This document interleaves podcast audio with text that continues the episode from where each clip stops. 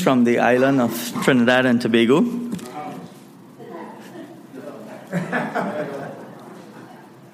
and the Bahamas. All right? And the Bahamas. Anyway, um, I think the first thing I need to do before I go any further is to take the opportunity to say thank you to the folks, the pastors, firstly, of um, Community and Faith Baptist Church for not just the fellowship, but for them making it possible, along with their members, for us to be here. Now, I say that on behalf of myself and the other guys. Um, if not for you all, well, I don't think I would have been here. Um, this is my first time coming to the States, and I can safely say to you all, um, I've, when I go back, I'm changing. I'm going to become a sun worshiper because I, my hands are cold, my feet still cold from the day that I came. It's not warming up at all. I don't know why.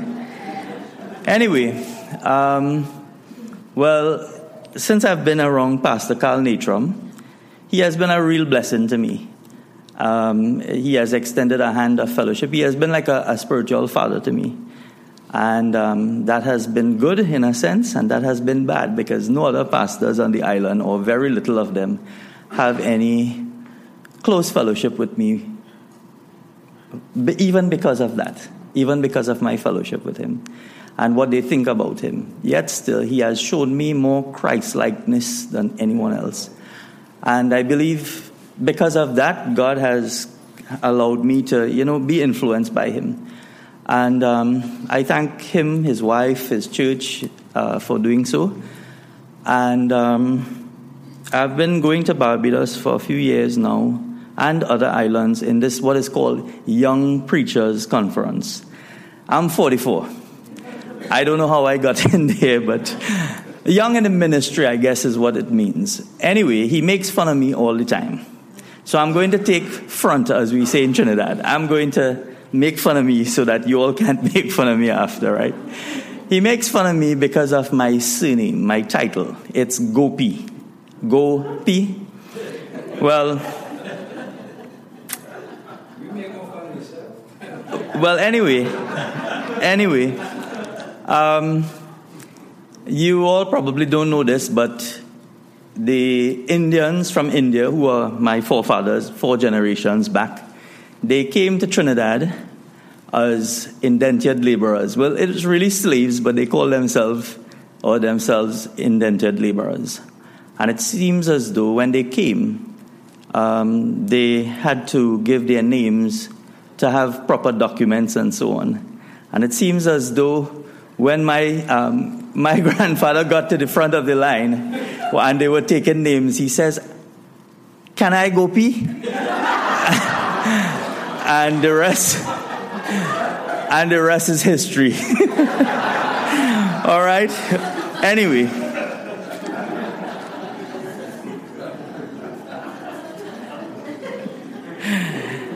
Anyway, um, a little bit about myself. You know, much was said in the nights leading up to tonight about my testimony.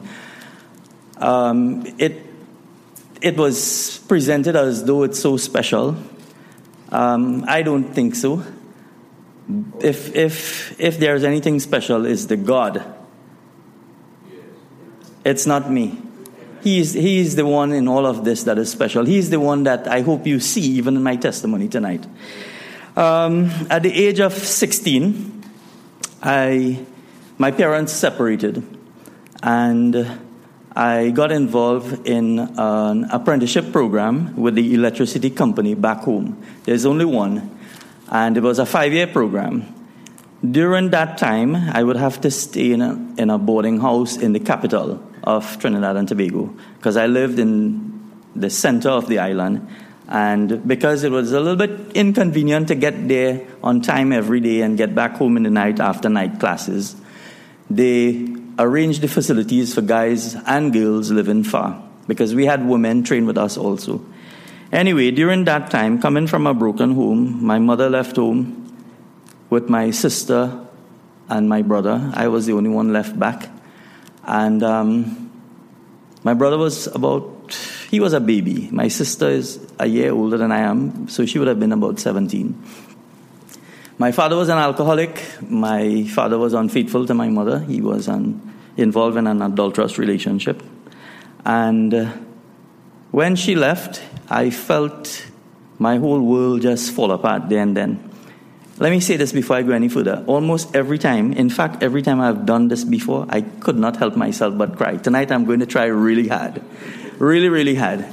Um, anyway, they left, and there am I trying to figure out what's really going on in life, trying to make sense of life. And you all may have done it before. When life gets hard, you start asking if there is a God. Because if there is a God, He wouldn't allow me to go through this suffering, this loneliness, this rejection, because everybody's gone. My father is not even there. Um, he left the house, he's moved in with the woman that he was seeing, but he has to pass in front of our house to get to work. And he would not stop at the house. I was there alone. He didn't stop to give money. Whatever food was there when my mother left, um, after I used it out, that basically was the end. And I reached to where the milk, the baby's milk that was left, I would drink the baby's milk with cold water. That, that was my meal for a few days until it ended. But my neighbors, they recognize that my mother is not there.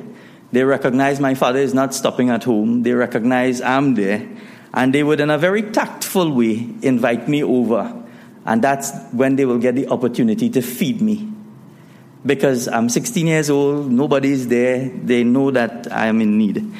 Anyway, during the time that I was in the capital, and I guess it's the same even in the US, the capital offers everything. A 16 year old boy away from home, um, anything you want to try, you could try, and I'm there with 23 other guys, some of them drug users and so on. I got involved in smoking marijuana, drinking alcohol, gambling, going to all these brothels. I, I did it all. I did it all. And I started to get, I started to rebel because of what was taking place in my life. I was lashing out at the, the people that didn't seem to care about me. Anyway, um, not only feeling unloved, but I started to hate myself because of the life that I was living. I know that even though um, I was not saved, I know that this was the wrong way to live. By the way, I came from a Hindu home, and I know what it is to, to worship a stone. I was joking about the sun worship when I go back home, right? But I, I would pray to a stone. There was a stone embedded in, in our um, yard at the side of the house, and we would go there. And you all know they offer like milk and water and so on. Some of you may be familiar with that, some may not. That was part of what I grew up knowing and doing. Anyway, um, I ended up being employed after the five years with the company. And this is when the alcohol really took over. By 7 a.m. every day, I was already intoxicated. And I would work on the trucks and on the poles drunk. And um, one day, while it was very hot, now the islands are hot all the time, right? It was extremely hot. We were working outside doing some very hard work. And when we came back in, um, there was the administrative building and offices in there where if you want to go and pay a bill or so, that's where you go. But there was this young lady that worked there. When I went inside, I just went in there to sit and cool off. And there were no uh, customers, and she looked at me and she called me over. So I went across and sat next to her desk, and she started asking me about myself a little bit. And even though I worked there for three and a half years, or it wasn't three and a half years as yet, but almost three years, we would just say good morning to each other. We never had any relationship or anything of the sort. Anyway, um, it didn't take long before she started to ask me about my faith. And I, I told her the little that I I did what I did, but I didn't know what I was doing, nor did I know anything about it. And um, have you all ever heard about Sai Baba? Anybody is familiar with that name? Well, Brother Good, because he worked in Trinidad. Sai Baba is, oh. Anyway, um, this is basically what I shared. Anyway, without hesitation, she invited me to come out to church service. So I said, okay, no harm in coming out to church. And I went there, and for the first time, I heard a message on the body being the temple of God. This body being the temple of God, not the place that we go to. And I was desecrating this if this was the temple of God. Anyway, when the service was over, I asked, Is it possible to come back? And you know, if you invite someone to church and they want to come back, that's what you live for, right? And everyone said yes. So I said, Okay. And I, on, that was on Easter Sunday. By the next Sunday, even though I got saved months after, immediately alcohol was gone. Until now, that's 20 years. God just took it away immediately. Um, but despite that, that didn't mean that everything in my life changed because I still wasn't saved at this point. Uh, I had a desire to learn more and know more about this God that they were speaking about because he surely wasn't the God that I knew. And even though I tried all the things that I tried, none of them I knew, none of them satisfied. No amount of alcohol will ever satisfy you. No amount of drugs, no matter what, no amount of women, men, whatever, whoever, nothing will satisfy until you come to know Jesus Christ as your Lord and Savior. That's a void that God created us with. And unless He Himself fills that void, you will always be empty. So, a little while after, some months down the line, months, Pastor Natram came to Trinidad to preach at a, another church. And the churches will invite each other whenever there's a crusade or something like that. It was an evangelistic type meeting. And every night after work, I would attend those meetings with the same young lady. She would, she would ensure that other church members would come so that she's not the only female with me there. And we would go out to these services. And from the first night he preached and an invitation was given, God was just drawing, drawing me to him. But I would resist. I would resist. I would resist. I would hold on to the chairs. I, I, one foot would go forward. Honest to God, one foot would go forward, but the other one just would fight it back. And then on the Friday night, the last night of the meeting, just like tonight, that last invitation was given, and I was there and I was about to cry. I was broken, but I still just would not respond. And the meeting came to a close, and I heard, I, I can't recall if he said this or someone else said it. They said, the invitation or the service might be over, but the invitation to receive Christ is always open. Well, it's still open in a manner of speaking. Now I can say that. There will come a time it will close, but it's still open. And I walked outside in the car park, and there was the, the pastor of the church, which Pastor Carl was preaching at. And I walked up to him and I said, Pastor, the Lord spoke to me. I'm that man that I heard about this entire week. I'm that, I'm guilty of all, all counts. And he looked at me with a smile on his face, and I said, I want to be saved. And he opened his Bible, and he started to go through some scriptures with me, and led me to the place that I prayed and I asked the Lord to save me. That's the night that I got saved. Um, Pastor and I would not see or have any, any dealings for the next, God alone knows, about 10 years. And then we, after that period, got into fellowship once again. And that's why I said he, he's not God in my life, but he's special. um, and he has tried as much as I guess a man can try to help you, and I appreciate that a lot. Um, I hope one day I could do the same for some young man who is seeking after the Lord. But I'm not there yet. I'm not ready to do that. I'll mislead him still. so I, I, want to get there where I'll, I'll, lead him along the correct path, all right? And that's why I'm here. I'm here, even though I, I was invited, you all, I'm seeking to be mentored. That's my request if I have to see something. And then I'll be in a better position to mentor others. I pastor a church, and I'll be honest with you all. If I am who I am, that tells me where the church is, or at least that group of people. And I know that God requires more, not just of me, but of them. And I hope to be able to bring them to that place. That's what I've been called to do. God makes no mistake. I would have said that He made a mistake, but He made no mistakes. And therefore, I'm here because this is what He wants. And I have to get up to speed. Let's put it that way. All right, so I got saved, and this was, I think, in the month of May 1997.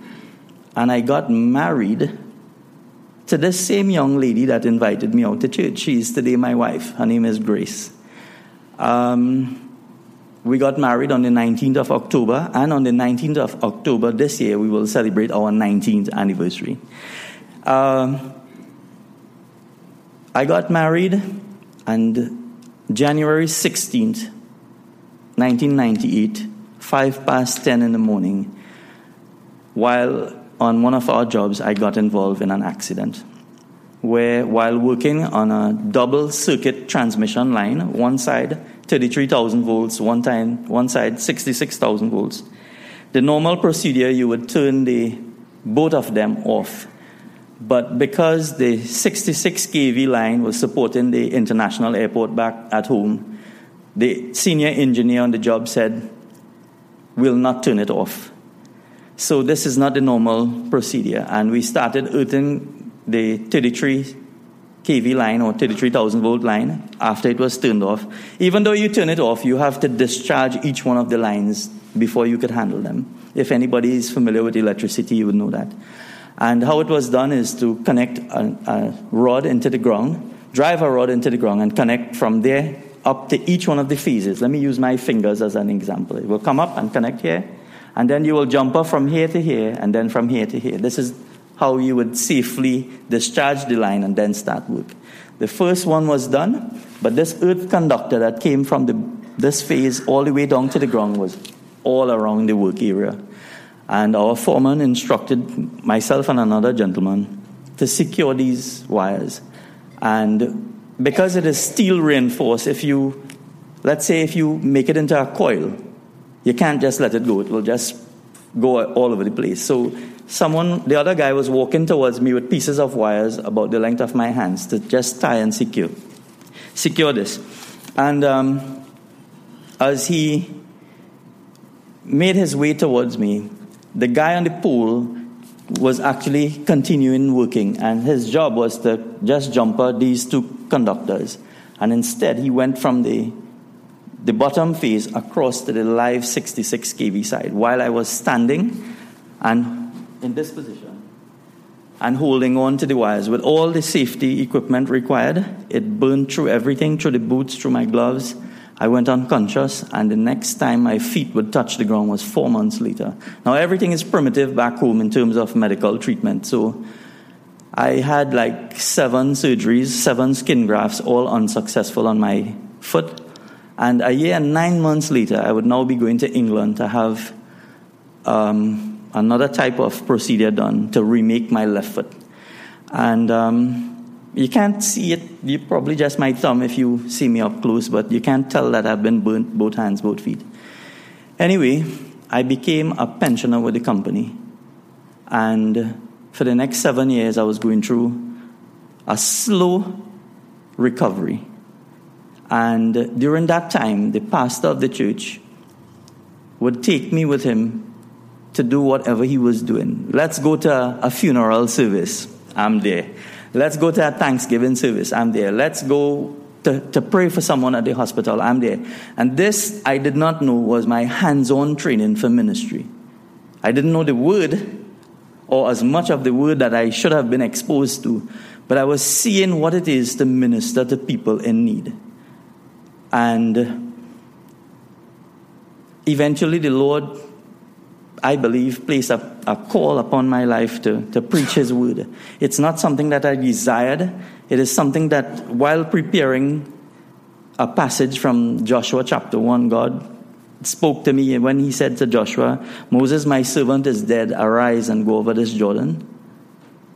That took meaning in my life that God was getting ready to do something with this man of God and to do something with me. And for three days, brother, I don't know the significance in this, but for three days and three nights, I did not sleep. The only thought that consumed me is, Lord, me? You want me to do this? And uh, I struggled with it, but I believe I said yes to it. I said, Yes, Lord, if this is what you wanted. And I started attending classes. Brother Good was one of the gentlemen who would, would teach me. Um, and I know that the scripture says, study to show thyself approved unto God. We need that approval upon our lives, God's approval. And I'm still seeking that. So, Brother Good and other missionaries, my pastor to some degree, and me trying on my own to learn what I could learn so that I could do this, what God is calling me to do. Um, I just went ahead, and uh, as I said, things started to turn kind of negative for me in my relationship with other ministers of the gospel for a lot of reasons. They would go behind my back and they would say among themselves things that were negative, and none of them would come to me and say, This is what's happening. Let me try to help you or you're going the wrong way and you need help, or maybe you, you don't see this. Let me point this out to you. None of them did that. And then I met with some, a few people who that's what they were doing, and that's, where, that's what I needed. And um, today, so many years later, I still feel the exact same way. Honestly, I feel the same way. God continues to use me because it surely ain't me and I thank the Lord for, for who He is, because if He's able to use me, the way I see it, there's so much more He could do with you all. And um, anyway, I, after seven years, I went back out to work and I started, because it was difficult to stay on my foot a, a long time, I said, let me go and try a, a job which involves something easy on the foot. There was a driving vacancy, and I said, okay, I'll try it because I'm sitting when I'm driving. I did it. I said I'll do it for a year. I went on for seven years. And the next thing you know, five out of the seven, I was wrestling with God because I believed that He wanted me to get out of there and commit myself to these people and doing what He wanted me to do. Now, it made no sense to me. It still doesn't make sense to me. Here I am with a wife and three kids, and I believe the Lord is saying to me, walk away from your job. I worked for 3,898 TT dollars divide that by 6.7 and it becomes US. And I'm saying, Lord, the money is done so small. How am I going to support myself and the family more than, more than myself? I told my wife what was taking place, and we prayed and prayed and prayed, and I was afraid to take a step. And I want to say this I see the importance of taking a step of faith, but on the Word of God not how I felt. And I was reading in the, the New Testament about the life of Peter when Peter saw the Lord walking on water and he said, Lord, if it's you, if thou bids me to come, if it be you bids me to come. And uh, I'm saying, Lord, I'm in a place where now my life is kind of like Peter, where what is required of me is that I walk on water and I can't. But if this is what you desire and, and you call me, I know that I will be able to be supported even underwater. And uh, with much prayer and much consideration, I wrote a, a resignation letter. My wife said to me before I handed it in, she says, If you are sure that this is what God wants, go ahead and do it. You have nothing to worry about or fear. Folks, it wasn't easy hearing me say it might make it sound like it was easy. It was not easy, and I walked away.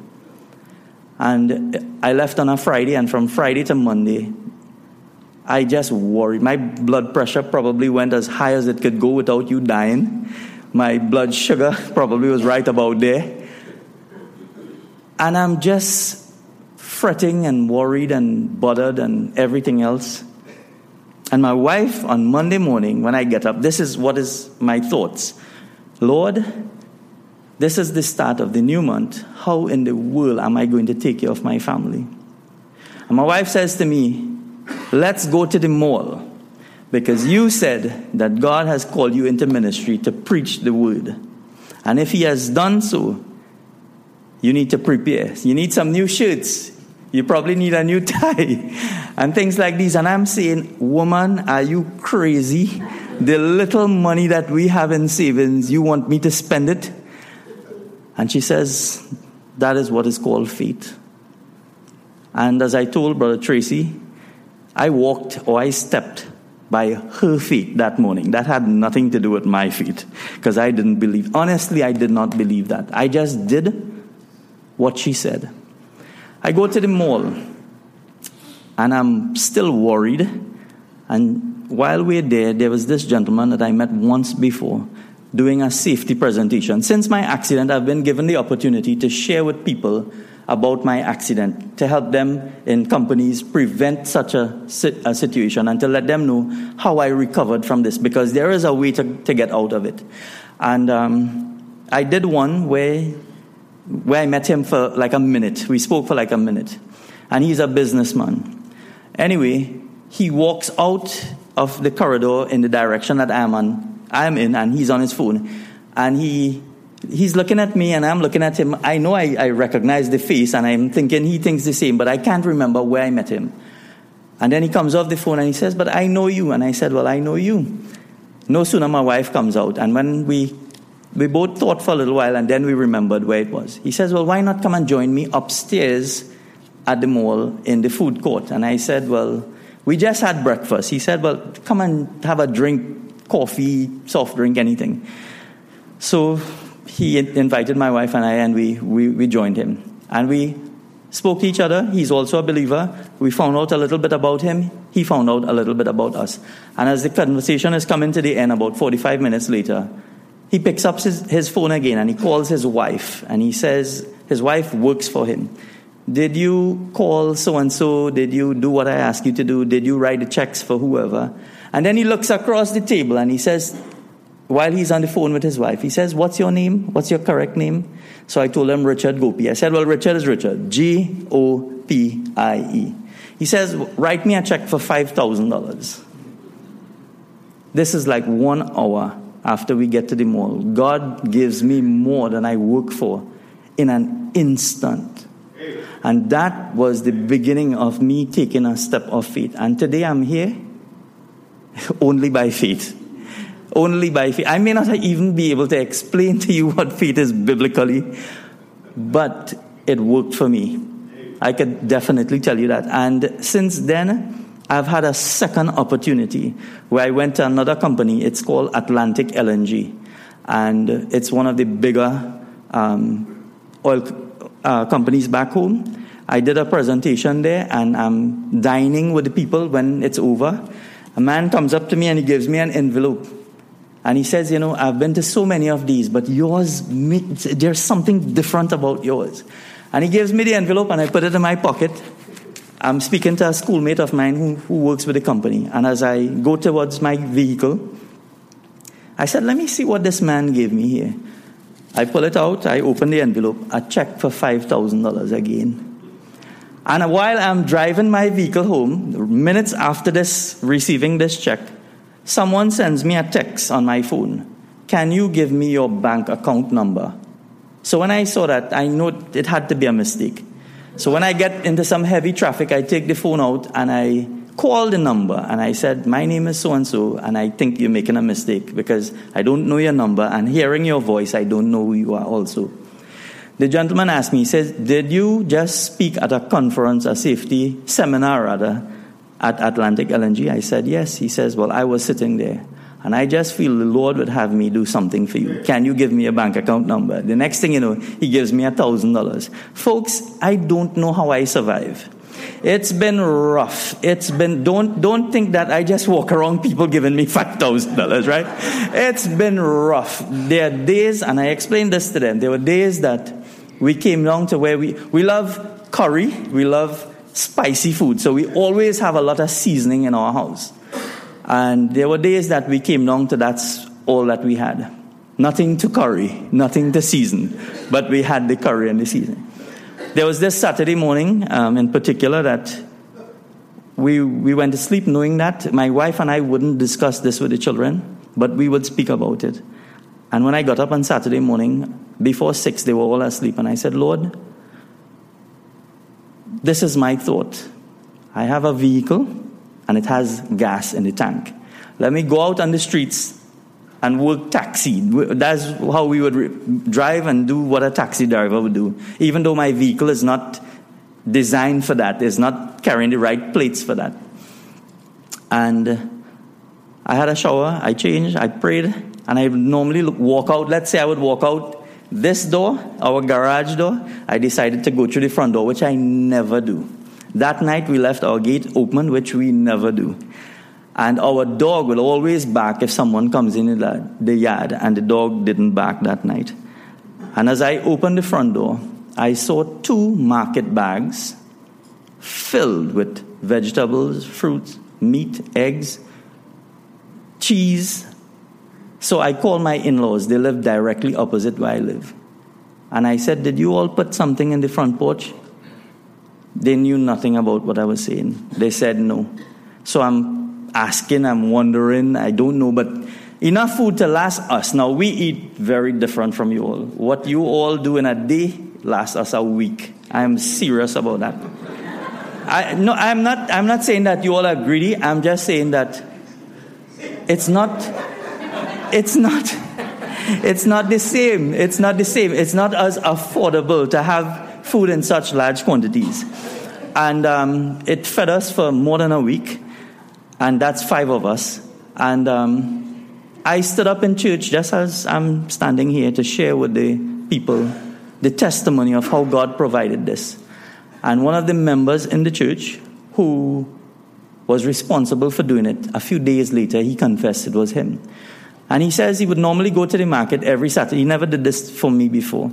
He said every Saturday he would go to the market at 6 a.m. and he would buy stuff for his home. And um, this particular Saturday, he bought everything and he came to his car. And he says, as he was making his way to the car, it is as though he was feeling compelled. He can't explain it to go back and buy the exact same things that he bought. And he said, but this doesn't make sense.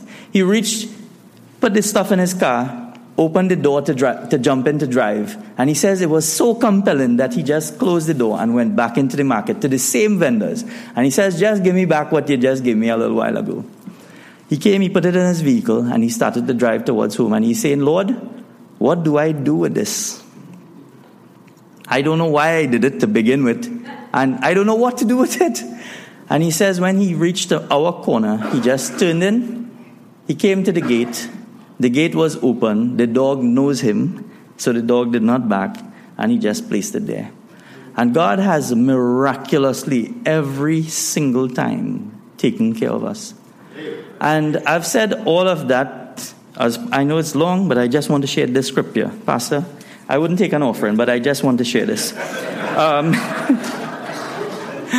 anyway, anyway, it's just part of Galatians 1 it's just part of Galatians 1. As I, as I said to you all, I was someone who, if someone, someone tried to witness to me in the earlier years, I would curse them.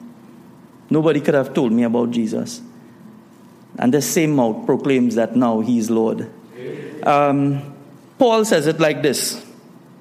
For but, uh, Galatians 1.11 But I certify you, brethren, that the gospel which was preached of me is not after man. For I neither received it of man, neither was I taught it, but by the revelation of Jesus Christ. For you have heard of my conversation in times past in the Jews' religion, how, I, how beyond measure I persecuted the church of God and wasted it, and profited in the Jews' religion above my equals in my own nation, being more exceedingly zealous of the tradition of my fathers. But when it pleased God, this is what I want you to get. But when, I, when it pleased God, who separated me from my mother's womb and called me by his grace to reveal his son in me, that I might preach him among the heathens. I'm not worthy And God, tonight you did me well. I didn't cry. I'm not worthy. I still am not worthy. I will never be worthy. But I thank the Lord for counting me faithful and putting me into the ministry to do the little that I can. But He's a big God. He does big, big, big things through little, little people like me. And that's basically, in a nutshell, my testimony. I uh, pastor the Chin Chin Baptist Church. Uh, we have three kids. The eldest is 18, uh, the second is 12, and my daughter, whose birthday was yesterday, uh, she turned 11. Um, and I have the best wife in the world. Great.